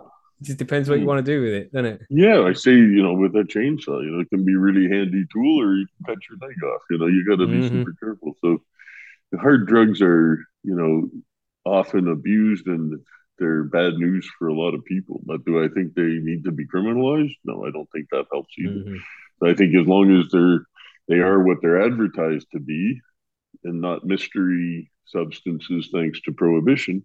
Mm-hmm. You know, if mm-hmm. you're getting mystery bag, and it's not a question even of regulate. I hate it when people say tax it, regulate it. It's like you know what? even the regulation's not needed, nor mm-hmm. the tax for that matter. But when they say, "Oh, the drugs aren't safe unless they're regulated," well, regulations are nothing but a false sense of security. And the fact is, like in Canada, even com- companies that were using prohibited fungicides in that, they weren't caught out by the regulators. They're called out by people getting sick, reporting them to journalists, people having it tested independently. The market mm-hmm. calls them out. Yeah. You know, so mm-hmm. the market will always call out the bad actors mm-hmm. and it will reward the good ones. Mm-hmm. So if That's you just capitalism said, does, eh? If you just said all the drugs are legal, the people that are saying, okay, well, we're going to show that ours are really clean because we're going to hire a third party testing service, you know, that uh, is uh, verifying that our drug is what we say it is, you know? Mm-hmm. Whereas, the, and they say, I wouldn't want to buy that. That guy is not tested, and his clients have a habit of dying. So people will avoid that guy. You know, mm-hmm. they're going to say, Hey, no, this brand is good. I trust this brand. I know that they have this lab tests their stuff, and it's uh, on the up and up. So people will go to their trusted brands, and they will shun the sketchy ones. And mm-hmm. it'll the market will separate the good from the bad better right. than any regulator ever will. Yeah, absolutely. I agree 100%. It's the best way for us to do things, man, is move forward with proper legislation. Compete. Yeah. They just need to compete. Mm-hmm. You know, all they got to do is get out of the way. If the mm. state gets out of the way, people will tell you who's growing good weed and who's not. Mm-hmm. that they'll figure it out real quick, you know, and they'll mm-hmm. reward good actors. So if you want to say, hey, well, we don't want uh, any possibility of people spraying chemicals. Well, guess what? Even where they regulate against it, they still do. Mm, it's just correct. the market. Once once people get sick from it, they're going to find out because the regulators don't actually test anything. Mm. You know, and the test can in the current regime can often be falsified. There's mm. there's solutions to that that are market solutions too that aren't regulatory, but there's that's a whole other story which I'll keep under my hat for another time. But I, I definitely conceived of a method to stop lab shopping, you know. Mm. But it's a business; it's not a regulation. It's a business that'll mm. that'll upend that uh, problem. You know, there's mm-hmm. a, there where there's a problem, there's a solution, and where there's a solution, there's an opportunity too. You know, mm. uh, I think the uh, I think we'll see an end to lab shopping, but it's I can't say how long it'll take because it's going to take some deep pockets to establish the business that will make lab shopping obsolete. Mm. So anyway, if if the I've had a few companies sign NDAs about uh, looking at doing it, and they've all loved the idea, but once they realize what it'll cost them to start the program, then they tend to get cold feet. So I don't want to micromanage it. I'm not trying to raise the money to do it. I just want to sell the idea to a company to, to run with it because mm-hmm. it's a very lucrative model. But you know, you got to be able to sink a few million in it off the get go to make it work. So that's a long story anyway, but and I'm being kind of oblique about it. So, oh, so good. I'll leave it so it's interesting all the same. Yeah, yeah. yeah keep your hat on it. You know, you you've always got your your fingers in lots of pies, man. You're pretty busy. Well, I try and you know? have some creative stuff going on. The uh, a lot of the things that I'm doing now, as far as licensing, don't really involve production growing, like mm. licensing cuts. You know, that's just circulating old work that I've done, and licensing the uh, certified seedless, the VeroSense brand, that is really a contract and then an instruction manual for the clients. So it's not like I have to get up and do it every day. I just have to hold their hand if they're having any uh, questions about it, but it's pretty straightforward process. So I'm pretty excited about licensing that tech out. And then again, like licensing my name as a brand to go on these uh, basically endorsements really on some really interesting vape hardware because I wouldn't put my name on it if I thought it was real half-assed. But if I think, hey, this is really nice, I've tested it, I'm using it, everybody's going to love this, I'm happy to do an endorsement, you know, as long as I mm-hmm. believe in the product. So I, I'd uh, two years ago, I'd contracted somebody to do my super soil against Steve Special Blend. And sadly, they didn't quite get it together. They, you know, for last spring, and then they said, "Oh, we'll have it ready for this spring. We'll have it ready for this spring." And they had like some demo amounts ready, but they'd had some other financial setbacks that didn't allow them to carry through with the mm-hmm. the producing the commercial amount of it. So I think I'll probably just cancel that one on them because yeah, okay, I gave you two years. You know, you dropped the ball on that. We could maybe mm. pass that to somebody else or just put it on the shelf because I would. It was it would have been nice to get it back out, but not this yeah. year. Can't win them all, eh? No. no, no. That's the thing. Is that's why I like doing a number of things with different people because some people work out better than others, you know. And if you've got every all your eggs in one basket, you know, it's a mm. scary mm. place to be. So I like to diversify my projects with a few different people. On the other hand, I was happy to hire this administrator last week because he's going to coordinate that. So instead of sort of six different balls I've got in the air, he can really help coordinate them. So and mm-hmm. he's uh, fluent in English and Spanish, which is an asset as well. Mm, for sure, he must use yeah. Duolingo.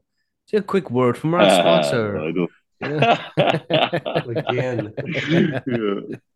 Uh, no, it's good. I'm really excited because, uh, you know, I'm an old dude now, and I just want to chill out all day and smoke weed and float in the pool and I don't, you know, I, am happy. No, you say old dude, but you don't look very old, Steve. How old are you, if you don't mind me asking?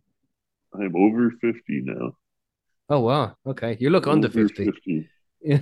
I'm just very immature for my age. You know? Right, is that what it is? It's like immature hair. It, yeah. it helps a lot. It helps a lot. Yeah. But yeah, I start busy, to see the grays coming in, but not too, not heavily and like even my brothers who are quite a bit younger than me have either lost their hair or had it turn gray on them and stuff and they're they're always pissed off because i'm significantly older than them and i still have most of mine and it's still mostly mm. dark it's the cannabis like, man yeah, maybe. You notice a lot of cannabis smokers look a lot younger than what they actually are. You know, they age less. Yeah. And we're a lot more less. immature than we actually should be. Mm. but yeah, it may be that we stress less. I've wondered that too. You know, it, uh, who knows? I'm sure yeah. it's just genetic, but the but it, yeah, just I don't have the hustle in me anymore. Like some, I might have it for an hour or two a day, but I mm, don't feel mm-hmm. driven all day to achieve stuff. But I come up with ideas a lot, and I know I have, I still have an interest in doing things, but I just like to you know, delegate them mostly, mm-hmm. which is essentially lazy ass bastard. Yeah, but sure.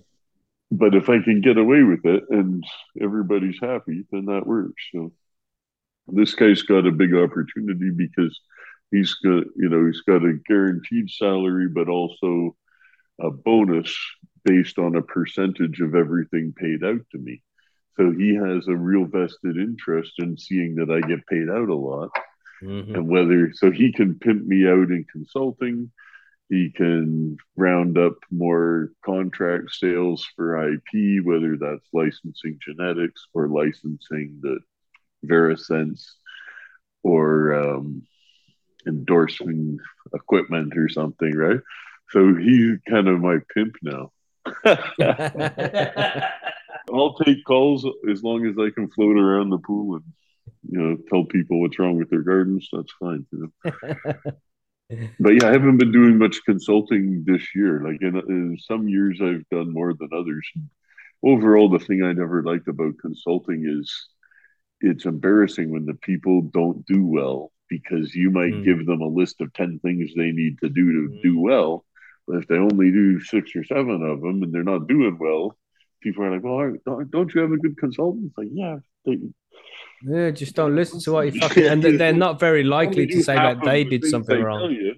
If you do half the things right and half the things wrong, hmm it makes me look bad, you know? So I really hate, you know, that was one thing that put me off consulting a lot because I always found it uh, too frustrating. So I know when it's my own thing, and then I got nobody to blame but myself because Yeah. the decisions are all on me, you know? hmm So when, if I'm competing, you know, for authority with people that don't know what they're fucking doing, that gets old really quick, you know? I think, Mm. yeah, how long do I want to? you beat my head against the wall with these morons, you know. And Especially when your name's on it as I've well. just walked away from. Yeah, Mhm. there's been projects I've just walked away from because I said, "You guys, you know, we've been through this, and you want to keep doing things I tell you that aren't going to work. I don't want to be associated with them anymore." You know. Mhm. Mhm. So what can you do? You can just at some point you got to just throw in the towel and say this is not worth it anymore. So I've half the battle is knowing when to walk away from bad deals. I think you know everybody wants to. They're all excited to have something going on, but you know you've got to. And the, the old saw with employers too is like hire often and fire fast. You know Mhm. because if you keep the wrong people in certain positions, you know you're hamstrung by that forever. So I think it's good to know when to cut cut ties and and run Yeah. because it's, some some of the projects just aren't worth the hassle. So I think saying no to projects is just as important as saying yes to them. You know, you got to say yes to the right ones and no to the wrong ones. And Mhm. sometimes you don't know they're the wrong ones until you're well into them. You know. Mm. So any projects you've been working just- on in the UK? No, I was invited. I was a director of a company there. I resigned from a year ago because it we were supposedly starting out. There was some greenhouses they were looking at refurbishing. There was some grant from the Prince of Wales Trust. It was all looking hunky dory down in Cornwall. And we were going to have a hemp breeding project until we had the license to go medical. So I was all keen about this and helping them vet some sites and whatnot. And then they just weren't getting together for that end of the project. And the guy that was in charge of it said, I've had a change of heart. Now I want to make it a real estate development company and build townhouses out of hemp. And I Wow. just said, I'm out. See you later then. Have Yeah, fun. He's like, oh, can we still keep your name on it? I was like, no. So the, I just, Yeah, it's breeder Steve, not No. builder Steve. What the fuck? Exactly. well, I'm not, it's not that I'm opposed to being involved in a development project. I was just like, the whole point I was asked in there was to, you know, help set up a breeding program and to vet what we're even going to use or what the targets of it were going to be and stuff. I was looking forward to that. That's interesting for me. Mhm. but building you know and i've even toyed with the idea of developing like some canna friendly communities places where you can have plants and stuff. So i was looking at some sites in colombia even to do like subdivisions where everybody has the space for their 20 plants. And you know that you're in an enclosed area it, you have uh, you know get a big estate converted into 50 lots or whatever and then know that we're only looking to sell these to people that just want to grow their own and kick back and go surfing and build your own kind of fun community there, you know? So I, I thought that would be really cool. And I've been looking at some sites for that. And I do have some uh, potential partners standing by that are happy to support that.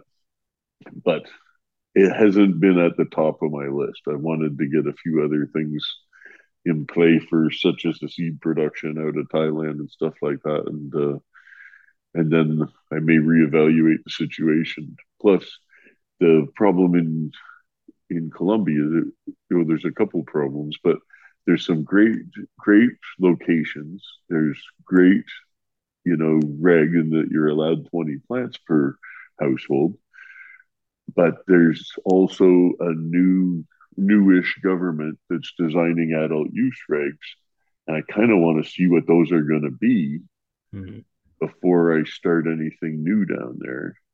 And the other problem is the areas where I was most keen on doing it. And this isn't, I don't know if you want to call it a problem or not, but it's, you're paying protection money to somebody, whether it's the state or a non state actor. And so some of the areas I was looking at, you'd be paying protection money to a non state actor, let's say. Mm. And that can work out really well. The people that are living around there are generally happy with the arrangement because there are no thieves. Thieves disappear in that area. So Mhm. you don't have to worry about people breaking into your house because those people just don't survive in that area. Yeah, You know, legitimately don't survive, you know? so I kind of like that. You know, there's something to be said for that because once you're back to the state controlled area, crime is rampant. You know, when you're in the areas that aren't controlled by the state, their crime is, you know, well, crime against your property is non-existent. There may be other things going on that are, you know, easily classified as crime, but it's just a different situation. And Mm. and getting involved with that headache might be more trouble than it's worth. Yeah, for sure. I, I, I didn't I didn't rule that area out entirely yet though because I I can appreciate that. I mean, you're paying protection money one way or the other. You know, it's just how Mhm, effective mhm. is it? you know, that's the Mhm. difference. You know? No, fuck that. It doesn't sound like it, it, it sounds like it'd be more trouble than it's worth, man. You don't want to put yourself under any risk. Well, I do know lots of people living in that area that are very happy, well-adjusted people. Hmm. And I think it's not all bad. I mean, I've Yeah. been there to visit lots of times, and I've never felt uncomfortable or anything. I think we just told that- that by the TV to make sure that we're afraid of traveling to these nice places. yeah, you know what? It's people are really scared off Colombia, and there's certain areas that you have a high probability of running into problems as a foreigner, probably. But m- most of the areas you'd want to go, absolutely fine. You Mm. know, Colombia is remarkably safe and friendly place to travel, especially in the more touristy areas. But until you get to the really heavy tourist area like Cartagena or something, and then you're going to have more pickpockets and things like that. But if you're more of a nature tourist and you like hiking and beaches and parks and stuff, out there it's very laid back. You know, you don't have the hustle. You know, if you're in the cities, there's hustle, there's pickpockets, there's thieves, you know. But generally speaking, you know, if you're just looking to chill out and go to really laid back places, there's really a, a low to no crime rate in most of those places. Nice. So get out of the cities and go to the, you know, go to the beaches. The beaches are fine. You know, the beaches Mhm. are nice place to be. Nice, man. Yeah, uh, people are asking, when do you think there's going to be seeds out there on the market for people to buy? The uh, Sensi Steve, Sensi Steve seeds, like no, the, the Well, the- impregnable seeds. The, the they're not seeds. That's a common Hmm. misconception. It's Okay, they're not. It's not me selling seeds. It's Mhm. me teaching you how to make a plant infertile. All So right. they, I've never got the seeds to be 100% infertile. I got 50 50. Okay. So if I make, it takes me two generations, generally speaking. So the, if I make them and I grow out the seeds and there's 50% with pistils and 50% with no pistils. Mhm. So you just select your favorites from the ones with no pistils that resembles your original mother or improves on her, but you, but has no pistils. Then you have the fast rooting, infertile, clone only version of it. Right. It's not a, it's not about selling seeds. It's about never getting seeds in that clone. Cool, man. So, but when is that? Is it going to be available to uh, the average home grower? The nurseries will be selling these plants. Right. So for people who are in legal states, yeah. Yeah. So I Mhm. mean, there's no way to, no easy way to send clones in the black market right now, internationally anyway. Like domestically, you could do it. But there's If- these- have you not seen them really cool tubes that got a little light in and stuff? Yeah, yeah, the little Yeah. clone shippers. Yeah, but yeah, if I was cool. sending a, you know, for me to send a clone to Australia or the UK, Mhm, mhm. pretty hard. You know, they, Mm, yep. Yeah, yeah. they would frown on that. But the way that it might be possible to do it will be as the artificial seeds or synthetic seeds, right? So yeah, they're they're a cutting, but they're Mm. just encapsulated. You know, they're Mhm. Grown out of calyx culture. You could make one out of meristem too, but it, as long as you could encapsulate the smallest possible tissue culture version of that plant, then you might be able to sell them to home growers. You know, if we if we had a good system going, um, making the synthetic seeds of the sterile plants, then we could make it available through, you know, conventional websites. Let's say just Yeah. regular regular seed selling sites could carry them Mhm.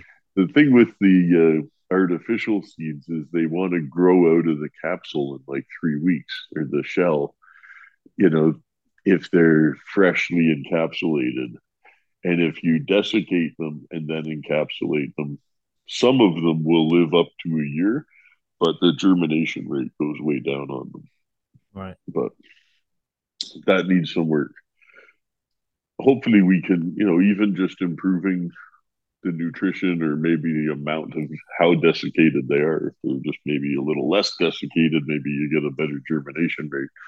Right. But effectively, that's probably how they'll get out. If they're if they were ever to be direct from me to the public, they would probably be in that format. But other than that, it's probably just a question of me or my clients licensing those cuttings to nurseries. And then the nurseries will get them out. And you know once once it's sold from one nursery it'll get spread around. You know it'll all always end up with the home growers you know? Mhm. because even if i'm not selling directly to the home growers if i'm selling it through nurseries to lps you know somebody's going to take one home share it with their friend and they're going to give it to four friends and they're going to give it to four friends and they're going to mail it here or take one in their pocket and they'll get around you know Yep. like I never sold the sweet skunk cuttings directly to the public, but I would give anybody that asked for one, I would give them a cut and I'd say, just promise me you'll give anybody else that asked for one a cut. And now I can still get those cuts, you know, a long time later, like 20, what was it? That came out 96, I think, either early winter of 96. Wow. So that's a long years. time ago. Mhm. Yeah. So those are really old cuts, but they're Mhm. they're around because they were shared, you know. And then, the- Mhm. Right. and I said, as long as people keep sharing them, it's because they're worthy. And if people stop sharing them, it's because they're not worthy.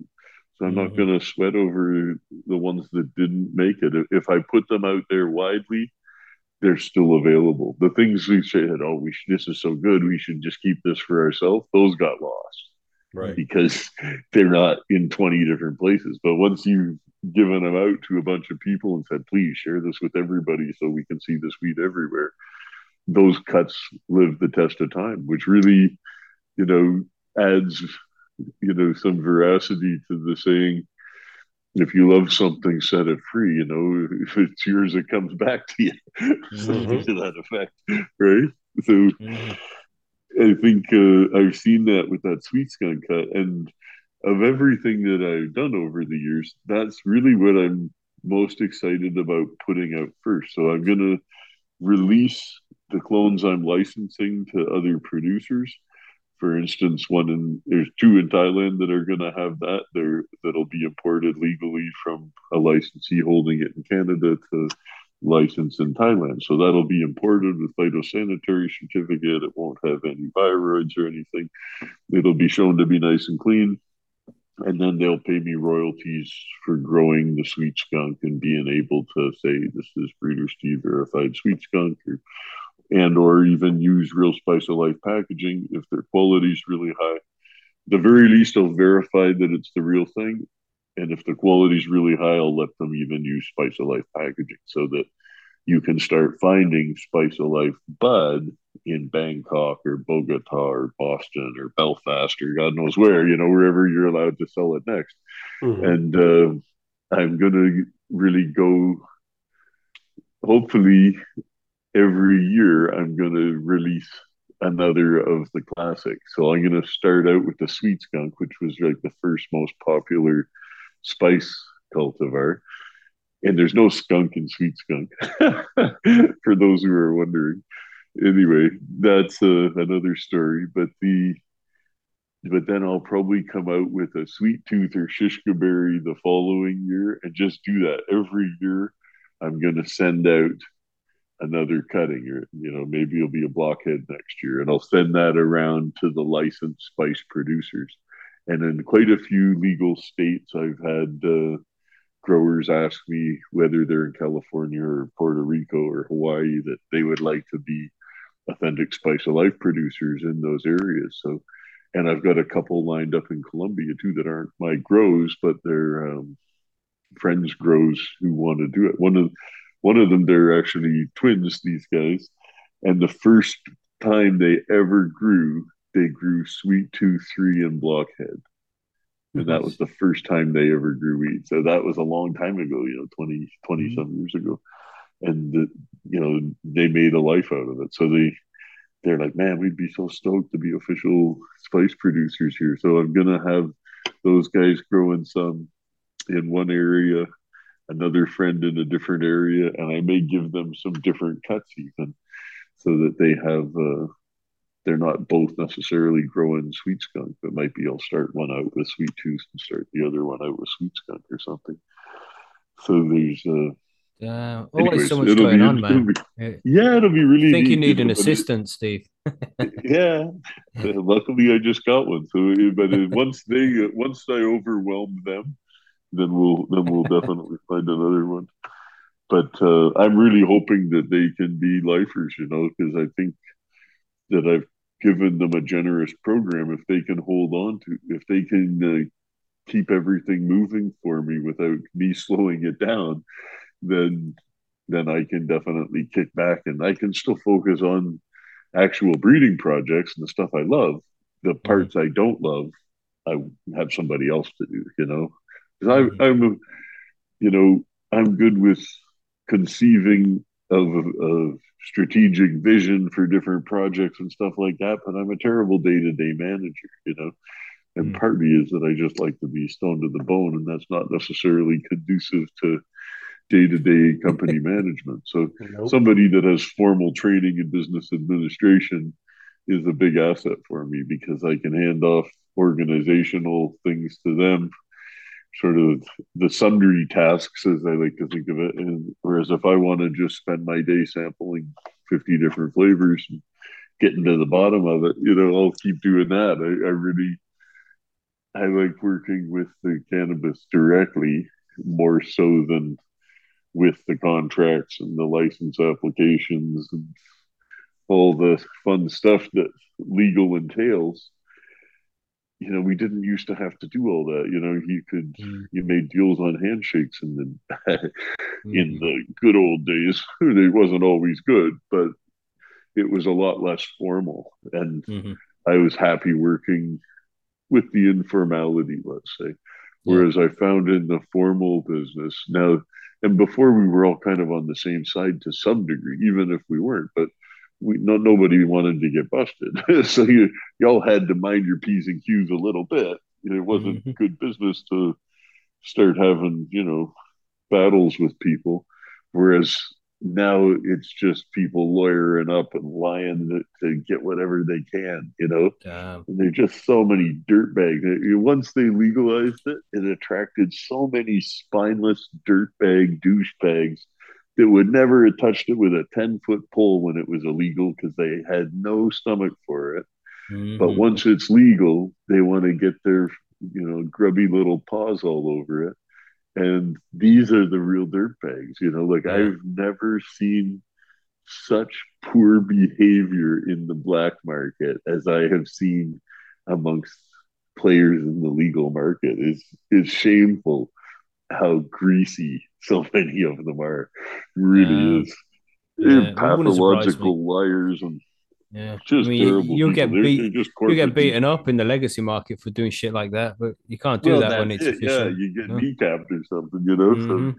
So anyway, I don't have. Uh, I just have so much lower tolerance for these shenanigans, you know. I just think, oh my god, these guys would never have dared in the old days, you know. But mm. now that it's all about what their lawyers think they can get away with, you just think you want yeah. nothing to do with these people, you know. And I've just yeah. started really shrinking my circle and pulling back from the more corporate gigs and uh, just want to do independent stuff and especially even the non-production stuff where it's just licensing tech or licensing genetics or licensing the brand you know mm-hmm. um, but again that's a lot of contracts and a lot of desk work you know oh, yeah. so i'm not good at keeping my ass in the desk i want to get out in the sunshine and play in the mm. backyard sit by the pool just, with your uh, plants. You know. no, I've been, I've definitely got a little too slack to get everything done that I should. So I knew that I was falling behind on what I could potentially be getting done. So bringing on an assistant who can uh, manage Steve Inc. is going to be a, a, big relief, I think, and and hopefully, you know, a good business move if it all works out all around. You know, mm-hmm. that that Persian hopefully is making millions within a year or so. You know, that's would mm. be ideal. Because if they are, it means I am too. You know, mm-hmm. the, and that's definitely ideal. Yeah, with with me slacking off, that's the key part. You know, if I can manage to just stay in a visionary state, I have to maintain my visionary state. You know? mm-hmm. well, he's getting all zen since he's been to Thailand. You know, that's right. Yeah, man, you're always doing so much, Stephen. It's, it's always interesting to talk to you, man. You've always got so many cool projects up and running and shit. And I'm glad you managed to find an assistant so you can take a break and smoke more. Well, you know, my problem was it wasn't that I needed to take a break; it's that I was taking a break and I wasn't mm. getting, wasn't yeah, keeping yeah. up with what I could get done in business. Like, mm-hmm. so even line up some consulting gigs. I've had some really you know, exceptionally well paying consulting gigs. And I thought, you know, it's kind of stupid of me not to do more of that, but do I really want to work hard at chasing them? I never, I was never chasing mm. them. They were just offered to me, you know. Mm-hmm. So the best paid consulting gig I'd been offered one time was 20 hours at 20 at 2,500 euros an hour. So it was 50,000 euros for two days. It was a, well, a day, two and a half days. They said one day with our field crew close to harvest time, one day with uh, the greenhouse crew, and then write up a report and spend half a day presenting that to the executive. So that would take three days, but it was essentially a 20 hour contract for 50,000 euros. And I thought, if I did that once a month, you know, I'd be you know, better than once every three years, right? So mm-hmm. I thought, you know, but I'm not going to actively go out, and, you know, try and chase down the opportunity. I think it's less convincing if you are. Whereas if you have somebody else out there who's like, I'll get 10% out of everything I line up for them, they've got a vested interest in mm-hmm. lining up gigs for you, right? So you say you can do that appointment setting and sales, as it were. And if, you know, the I'm happy, you know, even one hour. So I said that was on site. So I said for one hour, I happily do quite a bit less. But I've been doing the consulting since then for remote work, like a thousand dollars an hour. So if if somebody's even just looking at a business plan they're thinking of investing in, they would be retarded not to have me read it over for half an hour and give them feedback for half an hour that one hour could save them from making a huge mistake. And some of the people that had hired me to look at their business plans, which were their own, and I'd say, listen, this is wrong. This is wrong. You're going to fail. Don't do it. And I was like, you don't need me anymore. This was the one hour.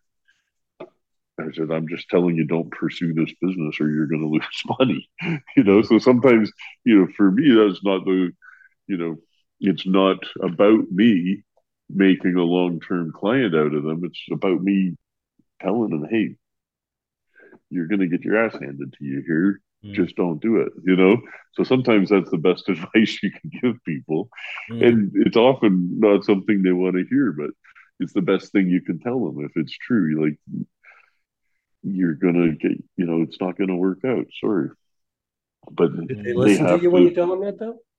Sometimes, yeah, sometimes they do. And I think I saved one from doing it. It was they were going to build um, a really nice greenhouse strictly for growing CBD indoors and or in greenhouse in California, and uh, I was like, "You've missed that market by, you know, a decade at least. Like, mm-hmm. there's no money in growing horticul- horticultural scale CBD. It's mechanized agriculture is producing it. You cannot compete with people in a greenhouse growing CBD for extract. And they wanted to, their main thing was they wanted to be like selling a CBD cosmetic. So I said, just buy the CBD, make the cosmetic. But, you know, setting up this greenhouse, you're going to lose a ton of money. You know, you're just going to lose everything you put into it. And they don't want, mm-hmm. that's not what they want to hear. But on the other hand, it is kind of what they needed to hear so I hopefully I haven't followed up with them in a while because they're not clients. But I told them, listen, your cosmetic thing sounds like a winner. You, you, know, they already had experience selling this type of product. So I was like, if you believe in it and and you think you can still move your product through the channels you want to do, just do all that part of it, but leave out the cultivation because you're never going to compete with somebody growing harvesting with a combine mm-hmm. if you're out there in the greenhouse with a huge staff, you know. Yeah, yeah. So hopefully, hopefully, whatever they did worked for them. But I would rather tell somebody not to do it than string them along. You know, yeah, sure, I can say, "Oh yeah, well, I'll string you along for an hour a month all year." You know, I don't want to do that. I don't. I'll shut you down quick if I say, "Hey, this is." I'm just going to feel bad if you, you know, go through with all this and then you realize, "Hey, this the math doesn't add up." You know mm-hmm. you got better to figure that out before you plant than after. Yeah man. That's it. The truth might hurt but it's always right. Yeah that's right. yeah, uh, i you know i wouldn't feel good if i told them oh yeah no just let's talk about it every month. Keep going you know I'm not mm. gonna do that for them. There's a lot of places that I, I think they benefit, even the small places that if they just have me review what they're doing for one hour a month, you know, just to have a little touchstone time. You know, let's look at what you're doing, mm-hmm. what your plan was, where the any challenges are. You know, mm-hmm. one hour a month, I can really help a lot of a lot of places. You know. Mm-hmm. But look at this. We kept you for like I don't know, it's near two hours now, Breeder Steve. Is that right? Oh, geez. Yeah. Sorry about Time that. flies well, when we're chatting to you, man. We I came always... on late. Yeah, I feel bad. I, I, uh, I was even yesterday. I was like, oh, I, what? I got that call tomorrow. I got the call tomorrow, and then today I was outside doing some stuff in the backyard. Nice. What are you doing today on your own, bro? Well, I, I'm gonna plant it Friday, which is really late for me but uh, I just hadn't got around to going to see my friend and getting some plants this year. I know he's got one fat sweet skunk ready for me, so I'm excited nice. to put that out. And uh, but yeah, I've been slack. I was late getting the pool open, and we got unseasonably warm early this year. So by the time I opened the pool, you could almost walk across it on the algae. And then uh, yesterday, my hot tub heater broke after I'd cleaned it out. So I'm like, "Jeez." So I'm getting getting my uh, chores caught up with around the house, but I just come inside and I was doing that damn Duolingo thing, and then you messaged me and said, "Oh, we're on." I was like, "Oh shit, I knew I was doing." Anyways, one of my AirPods just died, so the other one's probably about to go.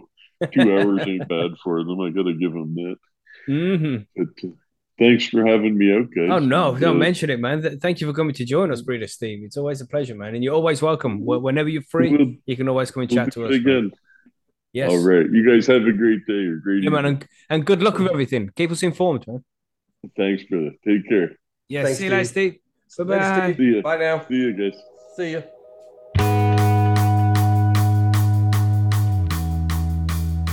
So there we go, everybody. That was our interview with Breeder Steve. Real interesting conversation, man. And I'm particularly intrigued about the cannabis he is making that can't be seeded. That's very interesting stuff, man. I'm looking forward to see how that turns out in the future. Let us know what you think about this and come and join the discussion over at percysgrowroom.com. Feel free to come and sign up if you're not a member already.